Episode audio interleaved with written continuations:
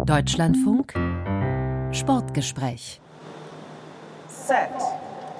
Und ab geht die wilde Fahrt. Alle zusammen rausgekommen aus den Blöcken. Die besten Starter des Svoboda, die Polen. Jetzt kommt Kamucci, jetzt kommt die Schweizerin. Aber Gina Lückenkämper läuft zu der Medaille. Vorne ist Kamucci. Lückenkämper auf dem Weg vielleicht sogar zu Gold. Dina Escher-Smith ist dazwischen. Kambucci, Dina Escher-Smith. Nita ist auch vorne dabei. Nita Lückenkämper, Kambucci. Das könnte die Reihenfolge sein. Aber ganz eng. Es war ganz, ganz eng. Es ist eine Medaille für Deutschland. Es ist eine Medaille für Deutschland. Kambonji nimmt die Hände vors Gesicht. Wir schauen mal auf die Zeit. Lückenkämper! Lückenkämper taucht auf. Der goldene Blitz. Gina Lückenkämper ist die Europameisterin. Hier fliegt das Dach weg. Kinder, das gibt's nicht. Und sie stürzt auf die Bahn und alle auf sie drauf. Ein Riesenhaufen. Gina Lückenkämper, die Tränen kullern, die ersten Gratulanten sind da, die deutsche Fahne ist da. Jawohl, jetzt heult richtig. Großartig. Gina Lückenkämper, das gibt's nicht. Sie hat Silber geholt bei den letzten Europameisterschaften. Es war so verdammt eng. Es war so verdammt eng. Ja, sie waren zeitgleich. Ja, warum auch nicht? 10,99 Sekunden für Lückenkämper, 10,99 Sekunden für Kambunji und Nita, ich hatte es gesagt, mit 11 Sekunden als Dritte mit dabei. Es ist ein Hauch, eine Hundertstel hat es entschieden. Und was singt man jetzt um 22 und 29 und 21 Sekunden? Oh, wie ist das schön. Gina Lückenkämper Allein schon, als diese Lichtershow losging und wir da hinter der Wand standen, ähm, da habe ich schon gemerkt, wie das Adrenalin in den Körper schoss. Und das hat mich da schon wahnsinnig gepusht und wo ich gedacht habe, oh geil. Und ähm, dann kam halt die Vorstellung und ähm, dann dieser Jubel im Stadion und äh, diese unfassbare Stimmung, die da aufkam das hat mich so angepeitscht dann nochmal an der Stelle. Und ähm, ich bin ein Mensch, der von Emotionen lebt und ähm, der einfach generell sehr, sehr emotional ist. Und solche Emotionen, daraus schöpfe ich Energie, daraus schöpfe ich Kraft und ähm, damit kann ich arbeiten. Wer den Namen Gina Lückenkämper hört und an 2022 zurückdenkt, der hat sicherlich sofort das Bild vor Augen, als die Sprinterin Europameisterin wurde. Gold mit der 4x100 Meter Staffel und Gold im 100 Meter Fotofinish-Finale von München. Grenzenlos der Jubel danach und das breite Lächeln auf ihrem Gesicht. Jetzt ist Gina Lückenkämper hier im Sportgespräch zu Gast. Zugeschaltet im Dezember aus dem Trainingslager. Hallo erstmal nach Florida. Hallo. Dieser Moment im August, Frau Lückenkemper, was bedeutet der Ihnen persönlich jetzt so am Jahresende, wenn Sie zurückblicken? Ich habe gerade tatsächlich direkt nochmal wieder Gänsehaut bekommen. Das ist bei mir so die Standardreaktion eigentlich meines Körpers, wenn ich mich nochmal an diese Wahnsinns-Europameisterschaften aus München zurückerinnere. Es ist bisher mit Abstand das Highlight meiner Karriere gewesen. Ich dachte eigentlich, dass mein Berlin 2018 schwer toppen könnte. Aber München hat das in diesem Jahr mit den Europameisterschaften definitiv geschafft. Dieser Moment im August, was bedeutet der Ihnen denn persönlich jetzt so am Jahresende? Ich bin einfach unfassbar dankbar für diese Europameisterschaften in München. Ähm, ich bin unfassbar dankbar für die Erlebnisse, die ich da genießen durfte. Einfach auf dieser Wolke, auf der ich da halt auch einfach dann schweben durfte äh, für eine Weile nach der EM. Jetzt aktuell im Training schwebe ich leider nicht mehr auf so einer Wolke, weil das Training momentan echt äh, sehr intensiv und anspruchsvoll ist. Aber ja, wenn ich daran zurückdenke, bin ich einfach nur erfüllt von Dankbarkeit. Sie sind dafür ja mit dem Bayerischen Sportpreis in der Kategorie Sommertraum des Jahres ausgezeichnet worden. Das klingt ja fast ein wenig kitschig und entsprechend kullerten dann auch die Tränen, oder? Ja, definitiv. Also ich finde auch ehrlich gesagt die Bezeichnung für diesen Preis unfassbar cool, ähm, muss ich schon sagen. Also ich habe mich sehr, sehr darüber gefreut, dass ich diesen Preis gewonnen habe. Ich finde es auch eine sehr schöne Geschichte ja, dass die Preise halt solche Bezeichnungen dann halt äh, bekommen. Also es ist halt mal was anderes, es ist was Außergewöhnliches und ich finde es halt sehr, sehr schön, weil ich habe halt auch so eine passende Urkunde dazu jetzt dann halt zu Hause stehen und ähm, wenn mir zu Hause jemand blöd kommt, dann kann ich immer sagen, ja, Leute, ich bin ein Träumchen, ich habe schriftlich. Ihre Freundin und Sprintkollegin Rebecca Hase hatte seinerzeit ja die Laudatio gehalten. Was an ihrer Rede hat sie am meisten so emotional berührt?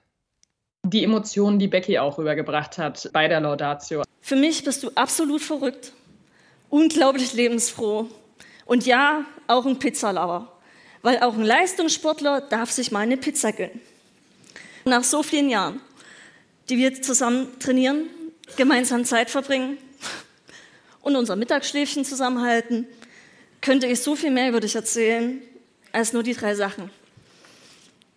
Und ich bin mir sicher, dass es vielen anderen heute hier in diesem Saal ganz genauso geht. Und bei der Heim-EM in München hast du dieses Jahr alle verzaubert. Als schnellste Frau Europas hast du echte Gänsehautmomente gesorgt. Nicht nur, weil dein Goldlauf dich direkt ins Krankenhaus geführt hast. Du hast gezeigt, wozu Blut, Schweiß und wirklich Tränen einen Sportler befähigen können. Und du hast bewiesen, dass du zu Recht den Namen Golden China trägst. Becky und ich, wir kennen uns jetzt ja nun mal einfach schon wirklich unfassbar lange. Ähm, laufen seit 2015 in der Nationalstaffel äh, regelmäßig mit und gegeneinander und haben halt einfach auch schon wirklich wahnsinnig viel erlebt und wir können halt auch die Leistung des jeweils anderen extrem wertschätzen, weil wir einfach wissen und verstehen, was da überhaupt alles äh, mit dahinter steckt. Das ist ja einfach was, was viele Außenstehende so gar nicht zu 100 Prozent ähm, wissen und auch niemals wissen können, weil es einfach viel zu intensiv, sage ich jetzt halt mal, ist. Und von daher, ja, äh, einfach diese Emotionalität, die von Becky für mich persönlich da an der Stelle rübergekommen ist, das bereitet mir auch jetzt gerade noch mal wieder eine Gänsehaut. Ein paar Wochen vor dieser Europameisterschaft war für Sie ja im 100 Meter Halbfinale der Weltmeisterschaften in Eugene Endstation. War das in der Trainingssteuerung vielleicht sogar so geplant, weil an der Jamaikanerin Shelly Ann Fraser Price eh keiner vorbeikommt? Äh, nein, definitiv nicht. Ich habe für die Weltmeisterschaften in Eugene hundertprozentig andere Ziele gehabt und ich glaube auch, dass da viel mehr ja, möglich gewesen wäre. Ob es am Ende für ein Finale gereicht hätte, weiß ich nicht. Jetzt muss man halt auch, wenn man über diese Halbfinalteilnahme zum Beispiel bei der WM spricht, ähm, über 100 Meter auch einfach an der Stelle einmal das Ganze so ein bisschen, finde ich, in Relation setzen. Wir haben eine ganz besondere Situation in diesem Halbfinale gehabt und zwar mussten wir am Ende dreimal in den Startblock gehen für so ein Halbfinale was definitiv nicht normal ist. Normalerweise geht man halt einmal in den Block und rennt dann halt. Und da halt die Nerven zu behalten, ist halt schon einfach eine schwierige Geschichte. Und das ist eine Situation gewesen, mit der ich wünschte, ich hätte damit besser umgehen können, konnte ich aber leider in dem Moment nicht. Es gab erst einen Fehlstart und danach ist das Publikum nochmal einfach unfassbar laut gewesen, als wir gerade in den Block gegangen sind, sodass wir nochmal wieder gebeten wurden, aufzustehen, ähm, weil es einfach viel zu laut war für so eine Startsituation. Und äh, das war dann halt einfach eine Situation, mit der ich leider halt noch nicht so gut umgehen konnte, wie ich mir das gewünscht hätte. Mit einem Fehlstart wäre es noch okay gewesen, äh, mit einem zweiten Mal in den Block zu gehen, aber das dritte Mal in den Block zu gehen, hat mich halt leider echt so aus dem Konzept rausgebracht dass ich ein Rennen gelaufen bin, was an sich noch okay war, was auch mein, mein schnellstes Halbfinale ist, was ich bisher bei Weltmeisterschaften gelaufen habe. Also an sich äh, eine Leistung, die jetzt, die jetzt nicht schlecht ist.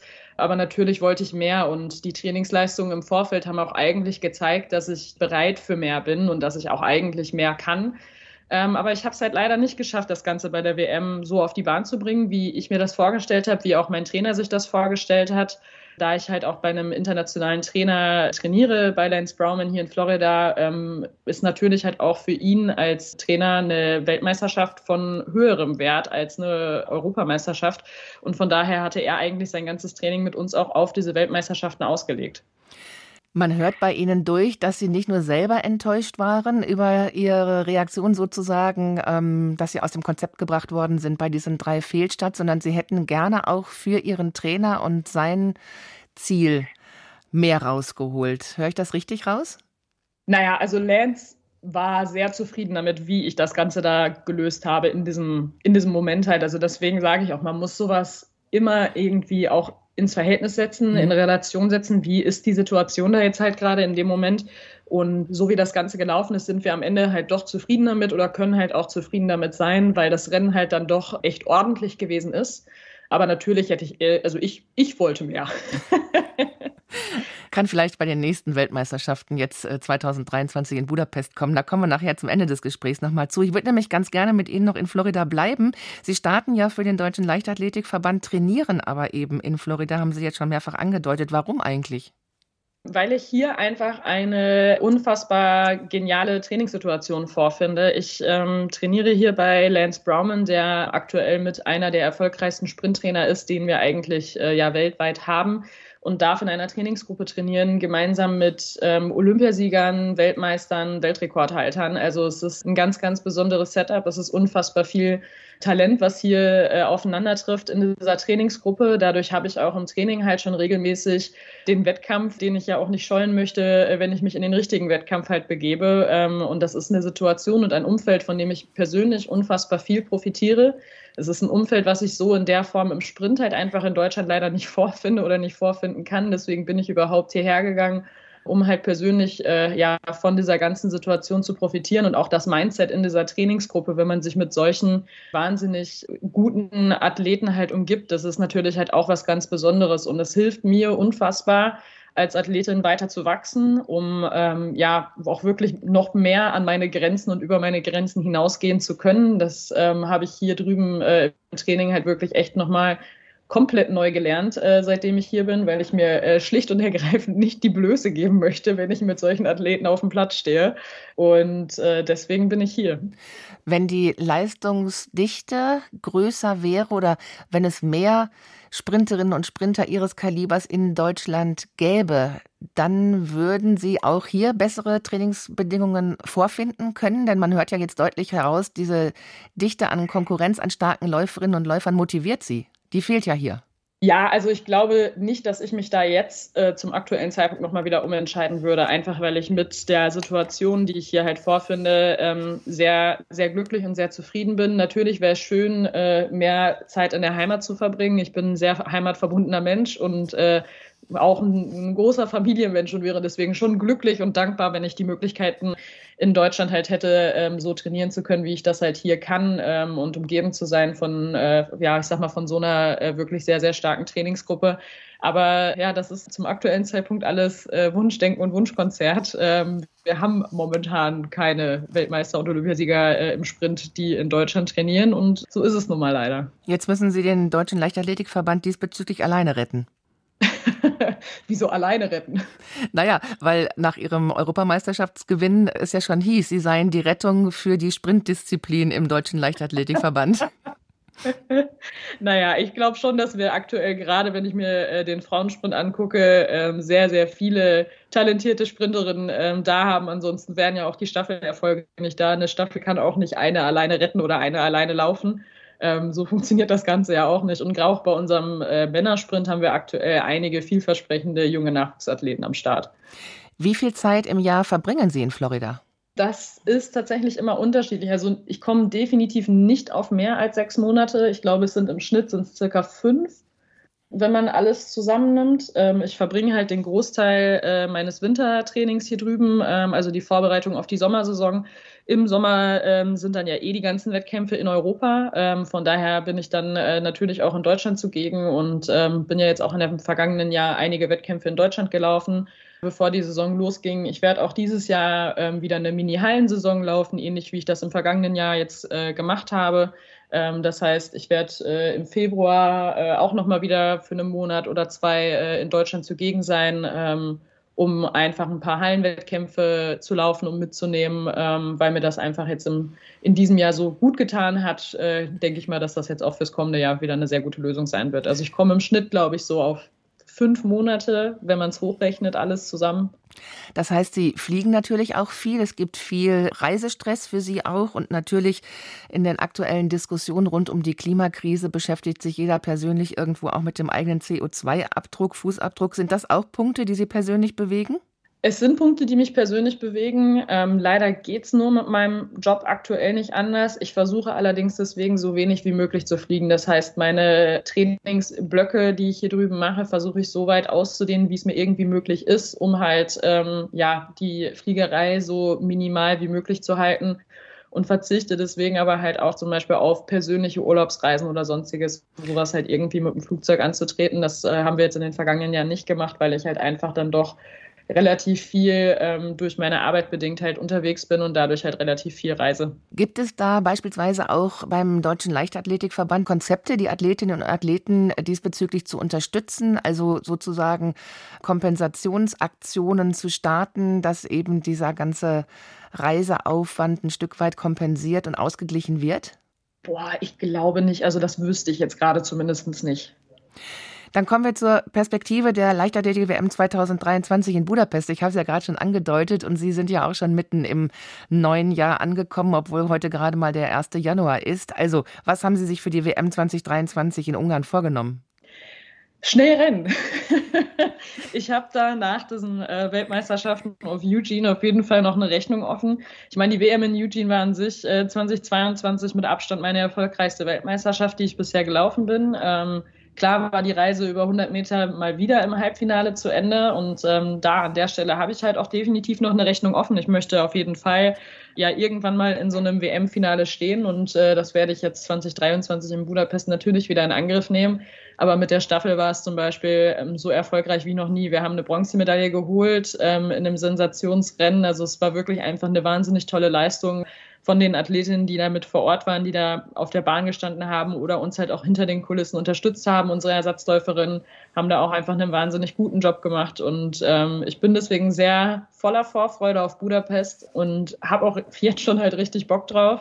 Einfach weil die Saison 2022 für mich insgesamt so erfolgreich war wie noch nie. Ich da 2022 so konstant so gute Zeiten gelaufen bin, dass das was ist, ähm, auf dem man halt definitiv sehr, sehr gut aufbauen kann für eine neue Saison. Und jetzt heißt es halt einfach für mich weiterhin gesund und verletzungsfrei bleiben. So wie es bisher läuft im Training, bin ich wirklich sehr, sehr zufrieden. Und äh, ja, dann wird es, glaube ich, sehr, sehr schnell werden in Budapest. Möglicherweise sind dann ja auch wieder russische und belarussische AthletInnen mit am Start. Im März wird die Taskforce des Leichtathletik-Weltverbandes über die Wiederaufnahme des russischen Verbandes beraten. Der russische Verband ist ja wegen der Doping- und Manipulationsskandale im Land bereits seit 2015 suspendiert. Welche Empfehlung könnte und sollte vielleicht sogar auch die Taskforce Ihrer Meinung nach aussprechen?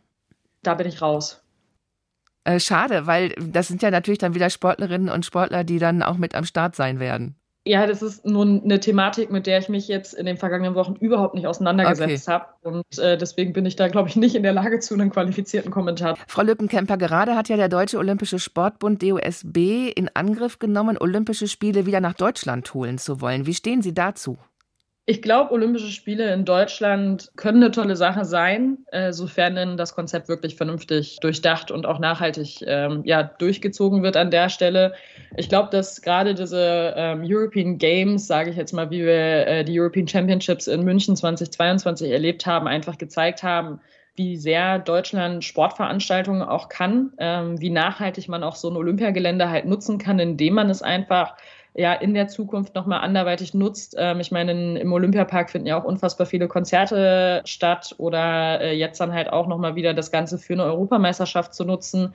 Und die Begeisterung im Land für solche Sportgroßveranstaltungen ist auf jeden Fall da, aber es ist ein definitiv etwas, was man nicht so leichtfertig in Angriff nehmen sollte. Es ist etwas, was sehr gut durchdacht sein muss. Es ist etwas, was definitiv ähm, ja den Aspekt der Nachhaltigkeit haben sollte, gerade auch in Bezug auf die Sportstätten, ähm, weil es nun mal doch auch mit viel Aufwand verbunden ist. Und äh, ich bin sehr gespannt, wie sich das da mit dieser Gedankenführung der Olympischen Spiele in Deutschland äh, weiterentwickelt. Glauben Sie, dass die Bevölkerung, die ja zuletzt immer wieder Olympische Spiele abgelehnt hat, diesmal zustimmen würde? Ich glaube, das kommt darauf an, wie an der Stelle äh, ja die, die Bürgerinnen und Bürger halt auch einfach abgeholt werden, wie man das Ganze da ähm, vernünftig auch nach außen transportiert. Ich glaube schon, dass man durch äh, 2022 äh, und durch diese wirklich erfolgreichen European Championships eigentlich einen ganz guten Grundstein hat, um die Bürgerinnen und Bürger abzuholen, ähm, was Olympische Spiele in Deutschland betrifft. Ich glaube aber schon, dass das Ganze halt auch eine Menge Arbeit ähm, bedarf und in welche Richtung das Ganze dann ausfallen wird. Ich glaube, das ist sehr davon abhängig, wie sehr man sich ähm, wirklich auch an der Stelle dann bemüht, die Bürgerinnen und Bürger einfach abzuholen mit der Botschaft. 2036 wäre die nächste Möglichkeit, sich für Sommerspiele sozusagen als Ausrichter zu bewerben. Das wäre natürlich ein Datum exakt 100 Jahre nach den Berliner Nazispielen. Ein Datum, was einen sehr sensiblen Umgang erfordern würde. Was wäre Ihnen denn wichtig an Kommunikation und Aufarbeitung im Umgang mit diesem historischen Datum, wenn es so mit Sommerspielen verknüpft würde? Da kann ich leider jetzt gerade auch nichts zu sagen, weil auch damit habe ich mich nicht auseinandergesetzt. 2036 wäre ein anderes Gastgeberland, was sich ins Spiel bringt. Katar, auch ein höchst umstrittener Gastgeber der gerade erst zu Ende gegangenen Fußball-WM, will sich ja bewerben um Sommerspiele und nach den gescheiterten Bewerbungen 2016 und 2020 stünden die Chancen wahrscheinlich auch nicht schlecht. Wäre Ihnen Katar vielleicht als Ausrichter sogar lieber? Das höre ich jetzt gerade tatsächlich zum allerersten Mal. Sehen Sie, Sie lernen was bei uns. ja, aber Wahnsinn. Äh, ich bin gerade ein bisschen geschockt, weil das wusste ich tatsächlich gar nicht, dass sie sich ähm, überhaupt äh, bisher drauf beworben haben. Also da kann ich jetzt leider auch gerade gar nichts zu sagen, weil ich da echt null Ahnung von hatte. Nichtsdestotrotz, wir können da ja anknüpfen an Ihre Erfahrungen bei der Leichtathletik WM, der Weltmeisterschaft in Doha 2019. Da haben Sie ja dran teilgenommen. Und ähm, so aus der Ferne betrachtet äh, kommt allen in den Kopf, dass oft gesagt wurde, kaum Zuschauer, wenig Stimmung dazu, die immense Hitze. Wie haben Sie das da damals erlebt? Oh. Es war warm. Es, es, es war warm, ja. Aber ich meine, ich, ich trainiere in Florida, da ist auch die ganze Zeit warm. Ich meine, wir haben jetzt äh, selbst im, im Dezember hier äh, 29 Grad regelmäßig. Ich kann da ja vielleicht noch ein bisschen mehr Informationen zu liefern. Würde dann, wenn Katar den Zuschlag bekäme, wahrscheinlich würden diese Sommerspiele auch eher in den Herbst oder Winter rutschen, weil es sonst einfach zu heiß wäre. Da gab es ja die Diskussion um den Marathon. Vielleicht erinnern Sie sich daran noch, dass der ganz früh starten musste, weil es so warm wurde. Ähm, Wäre das für Sie okay? Ich laufe keinen Marathon. Von nee, das ist klar. Ist alles, was ich dazu sage, vollkommen egal, weil es mich eh nicht betreffen wird. Ähm, und äh, ich denke, dazu können nur äh, Marathonläufer wirklich eine vernünftige Antwort geben. Da bin ich nicht qualifiziert genug. Das stimmt, äh, aber vielleicht erinnern Sie sich noch daran, dass viele Athletinnen und Athleten äh, geschimpft haben, wenn sie aus den klimatisierten Räumen kamen, äh, dann nach draußen mussten, wo es äh, sehr, sehr heiß war und dann wieder in den klimatisierten Stadien, da waren sie ja auch schnell laufen mussten, dass es da eine sehr hohe Erkältungsgefahr gab. Boah, ich muss ganz ehrlich sagen, ich, ich habe diese WM 2019 für mich verpackt und das in meinem Hinterstübchen ganz weit weggepackt und ich möchte das jetzt auch ehrlich gesagt nicht wieder rauskramen. Aber man hört bei Ihnen deutlich raus, dass Sie mit Leib und Seele Athletin sind und große Ziele haben und denen auch viel, ich will nicht sagen unterordnen, aber zumindest vieles andere nachrangiger behandeln können und abhaken können, wenn etwas wenn ein Wettkampf beispielsweise absolviert ist. Was würden Sie also alles einem großen sportlichen Erfolg unterordnen beispielsweise? Was gäbe es da als Beispiel? Würden Sie sagen, egal was drumherum passiert an Rahmenbedingungen, ähm, sei es privat, sei es wirtschaftlich, sei es geografisch, das ist alles für die Athletin und den Athleten, in dem Fall Sie persönlich, egal. Hauptsache, Sie können dahin, Sie können das tun, wovon Sie träumen, wofür Sie vielleicht sogar auch eben Ihr Leben äh, gestalten, nämlich zu laufen. Also würden Sie quasi für die 100 Meter, für den Wettkampf, für den Sprint alles andere drumherum ausblenden? Boah, das kommt an sich immer drauf an. Am Ende sind wir Athleten, wenn es jetzt zum Beispiel um den Standort von der Meisterschaft sind, sind wir am Ende eh immer, ich sag mal blöd gesprochen, äh, in so einer Situation die Gearschten, weil wir haben da kein Mitspracherecht, wo sowas stattfindet. Wir sind nicht diejenigen, die entscheiden, wo ein Wettkampf ausgetragen wird oder wo die Meisterschaft stattfindet. Und wenn man sich sein Leben lang den Arsch dafür aufreißt und halt auch einfach nur eine begrenzte Zeit hat, um den Sport auf einem gewissen Level zu machen, ist das eine sehr, sehr schwierige Situation, sich damit auseinanderzusetzen. Also sind Sie eher jemand, der seine persönliche Haltung frei formulieren und aussprechen möchte, oder sehen Sie sich als Athletin manchmal auch instrumentalisiert, wie zum Beispiel die DFB-Spieler jüngst in Katar beklagten? Äh, so, sowohl als auch. Also es gibt halt auch einfach Sachen, über die man vielleicht auch einfach an der Stelle gar nicht reden möchte, aber äh, mehr oder weniger dazu gezwungen wird, zu Sachen eine Meinung zu äußern, obwohl man vielleicht auch einfach mal zu irgendetwas gar keine großartige öffentliche Meinung hat. Ähm, das ist eine schwierige Situation. Ich glaube, gerade die Fußballer, ähm, die da jetzt äh, bei der Fußballweltmeisterschaft am Start waren, haben eine sehr, sehr schwierige Situation vorgefunden, weil sie es einfach gefühlt, egal wie sie es gemacht haben, niemandem recht machen konnten. Und das ist schon etwas, was auch nicht ohne ist für die, für die Sportler an der Stelle und auch definitiv nicht äh, ja nicht spurlos an den Sportlern äh, vorbeigeht. Haben Sie sich in so einer Situation auch mal gefühlt? Können Sie sich daran irgendwie erinnern?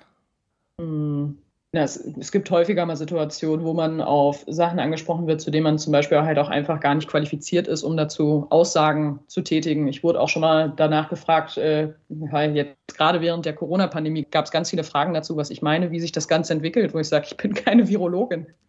Ich hm. kann mich zu sowas gar nicht äußern. Ich kann dazu gar keinen qualifizierten Kommentar abgeben. Und das finde ich etwas, was teilweise für Sportler tatsächlich sehr schwierig wird. Am Ende sind, sind wir Sportler und äh, ja, üben unseren Sport professionell aus. Und da kann man gerne zu dem Sport, äh, sag mal, intensivere Fragen stellen, aber zu allen anderen Themenbereichen sind wir halt als Sportler auch manchmal einfach gar nicht qualifiziert, um dazu eine vernünftige Meinung überhaupt oder eine vernünftige Aussage abgeben zu können. Und äh, das ist dann manchmal schon sehr schwierig, ja. Haben Sportler, Sportlerinnen als Idole aber auch eine gewisse Vorbildfunktion? Natürlich haben Sportler und Sportlerinnen eine gewisse Vorbildfunktion ähm, als Idole, aber nichtsdestotrotz müssen Sportlerinnen und Sportler sich deshalb nicht zu allen Thematiken äußern, die irgendwie durch die Weltgeschichte kursieren. Aber sie könnten. Natürlich können sie, aber das ist eigentlich jedem Sportler selbst überlassen und das sollte auch jedem Sportler selbst überlassen sein, ob er das möchte oder nicht. Wie und wann sollten denn die Sportler beispielsweise diese Vorbildfunktion auch nutzen? Also man muss ja nicht immer nur ähm, sozusagen über negative äh, Punkte sprechen oder negative Thematiken ansprechen, sondern man könnte ja auch die andere Seite der Medaille sozusagen ähm, vorzeigen. Ja, aber das ist gerade in Deutschland sehr, sehr schwierig, weil in Deutschland sich gerade medientechnisch alles auf die Negativereignisse stürzt und nicht auf die positiven. Es gibt mehr als genug Sportler, die sich auf positive Sachen konzentrieren oder über positive Sachen berichten, aber das wird lange nicht äh, so den Einschlag finden oder findet nicht so den Einschlag in Deutschland und gerade in der Medienlandschaft in Deutschland wie Negativschlagzeilen. Den Medien ist ja viel vorgeworfen worden, gerade auch bei dieser Fußball-WM in Katar, äh, die negativen Seiten zu sehr anzusprechen. Ist das tatsächlich so, dass die Stimmungen damit dann auch kaputt gemacht werden? Oder wo haben Sie ein Positivbeispiel, wo Sie sagen, damit können Sie nicht in den Medien landen beispielsweise? Ich muss dazu sagen, ich habe äh, aktuell mich auf mein Training konzentriert und habe diese Fußball-Weltmeisterschaft so gut wie gar nicht verfolgt, auch gerade was die Medienberichterstattung in Deutschland betrifft, weil ich einfach gerade nicht in Deutschland bin und dazu jetzt auch nicht wirklich die Möglichkeit habe, hier ARD oder ZDF zu gucken oder was auch immer. Ähm, von daher kann ich dazu leider nichts sagen. Wir waren gerade stehen geblieben bei einem positiven Thema. Wenn Sie das setzen könnten in Ihrer Vorbildrolle, wohin äh, würden Sie den Fingerzeig legen wollen? Keine Ahnung, weiß ich jetzt gerade nicht. Gina Lückenkemper war das hier im Deutschlandfunk Sportgespräch. Das gibt's natürlich auch in unserer Audiothek zu hören. Und wenn Sie keine Ausgabe mehr verpassen wollen, dann abonnieren Sie das Sportgespräch da doch einfach und unseren Players Sport Podcast gleich mit. Für jetzt verabschiedet sich hier an dieser Stelle Astrid Travol. Danke fürs Zuhören.